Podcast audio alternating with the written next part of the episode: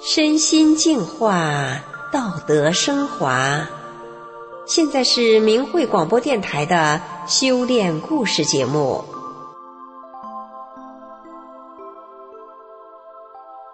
听众朋友，今天的社会啊，亲家变仇家已经不是什么新鲜事儿了。可是和亲家重新修好，还能变成修炼路上的好同修，这可就很少见了。他们是怎么做到的呢？让我们来听听发生在惠斯的母亲和婆婆之间的故事。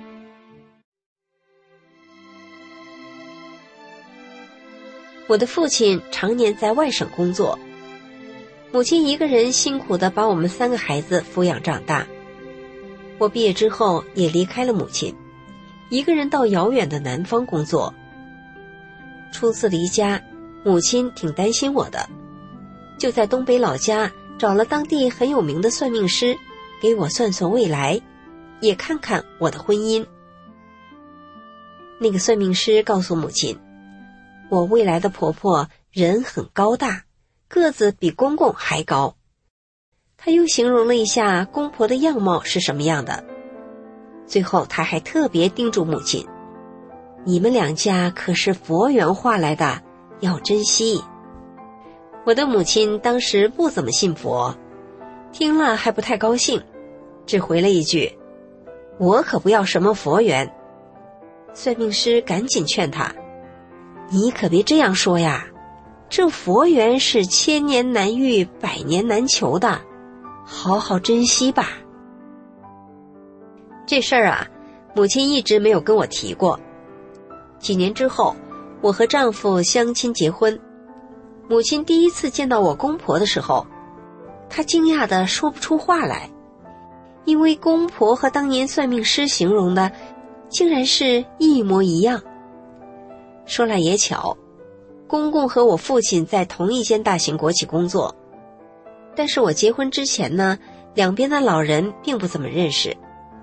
公公是当中层领导的，住在南院的干部楼，而我的父亲只是普通的工人。住在北院的工人区。我结婚之后，母亲也离开了东北老家，一起搬进这单位大院了。婆婆觉得呀，自己是干部的太太，高人一等，对我的父母老是横挑鼻子竖挑眼的。我和丈夫新婚那会儿，我的小妹还在上初中呢，婆婆就怕小妹要是继续升学，会连累到她的儿子。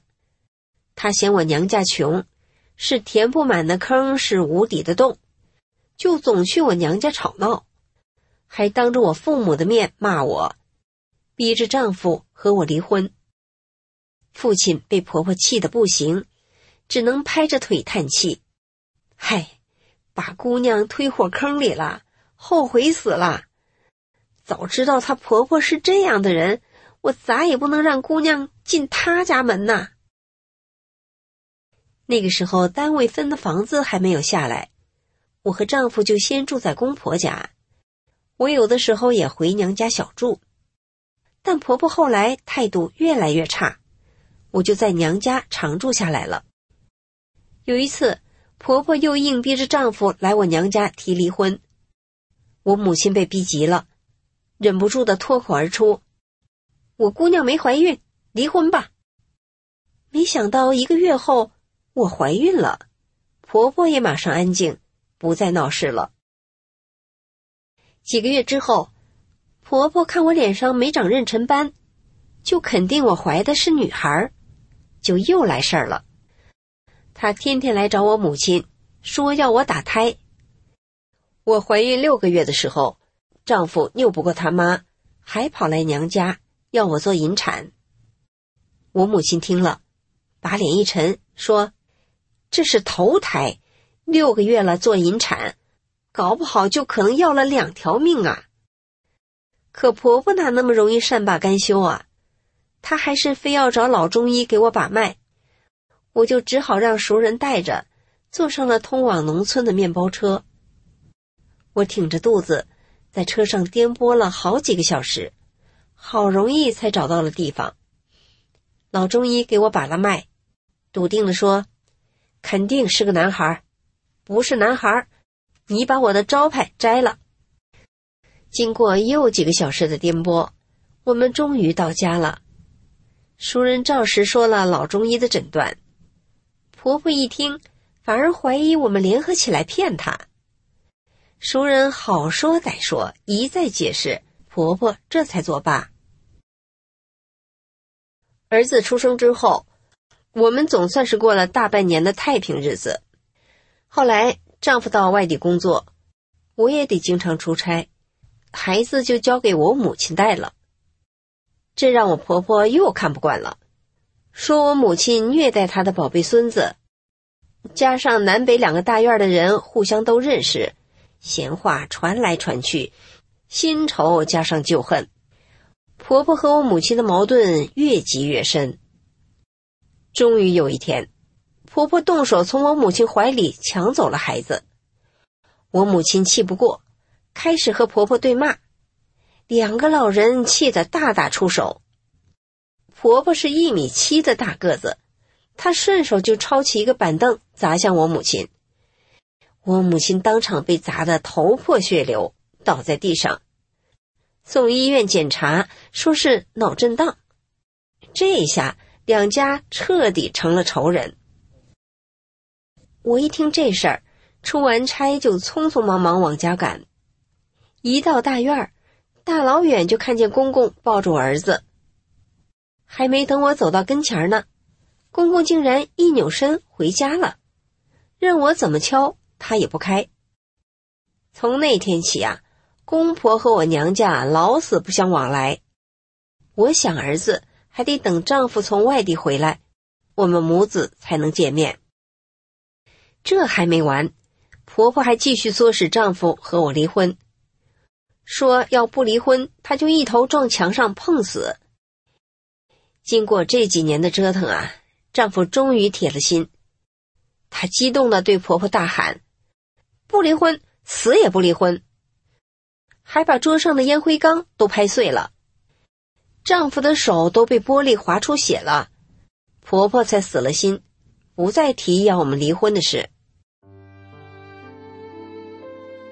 一九九九年之前，单位大院里有人教大家练法轮功，我母亲也想去，但她一看婆婆也去了，她就不去了。婆婆自从修炼法轮功以后，不再限制我进她家了。我看着原本暴躁又蛮横的婆婆，每天毕恭毕敬的捧着大法书读，要遇到不认识的字。他还一笔一画的抄在小本子上，我心里惊讶极了。以前婆婆对我总是吊着一张脸，现在她总是笑笑的，变得很温和，还做我爱吃的饭菜。我终于不再是那个老受气的小媳妇儿了。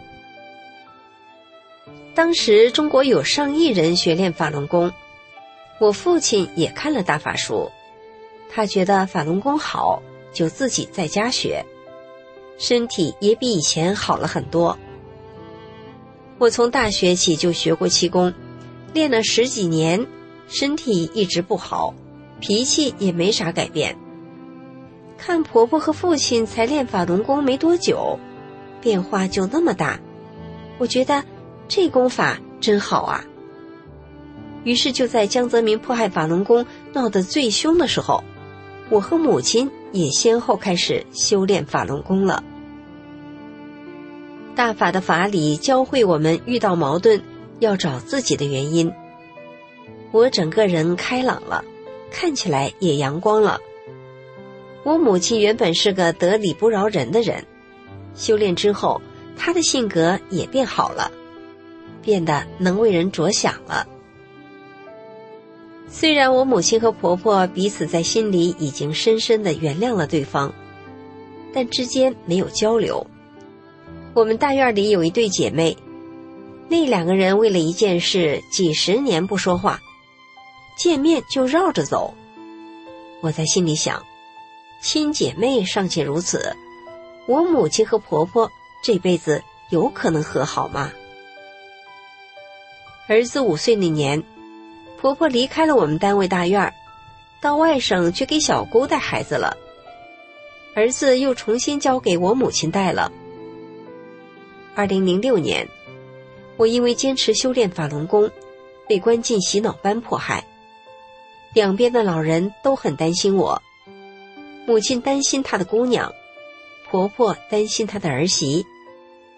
为了把我救出洗脑班，婆婆不远千里，特地从外省赶回南方来。这一天，婆婆风尘仆仆，终于回到了这个阔别多年的大院儿，来到我娘家门口。这个曾经嚣张跋扈的老人，如今变得那么和善。他放下了过去的恩怨，敲了敲门，对着屋里喊：“嫂子。”我母亲则在门里轻轻的回了一声：“哎。”大门一开。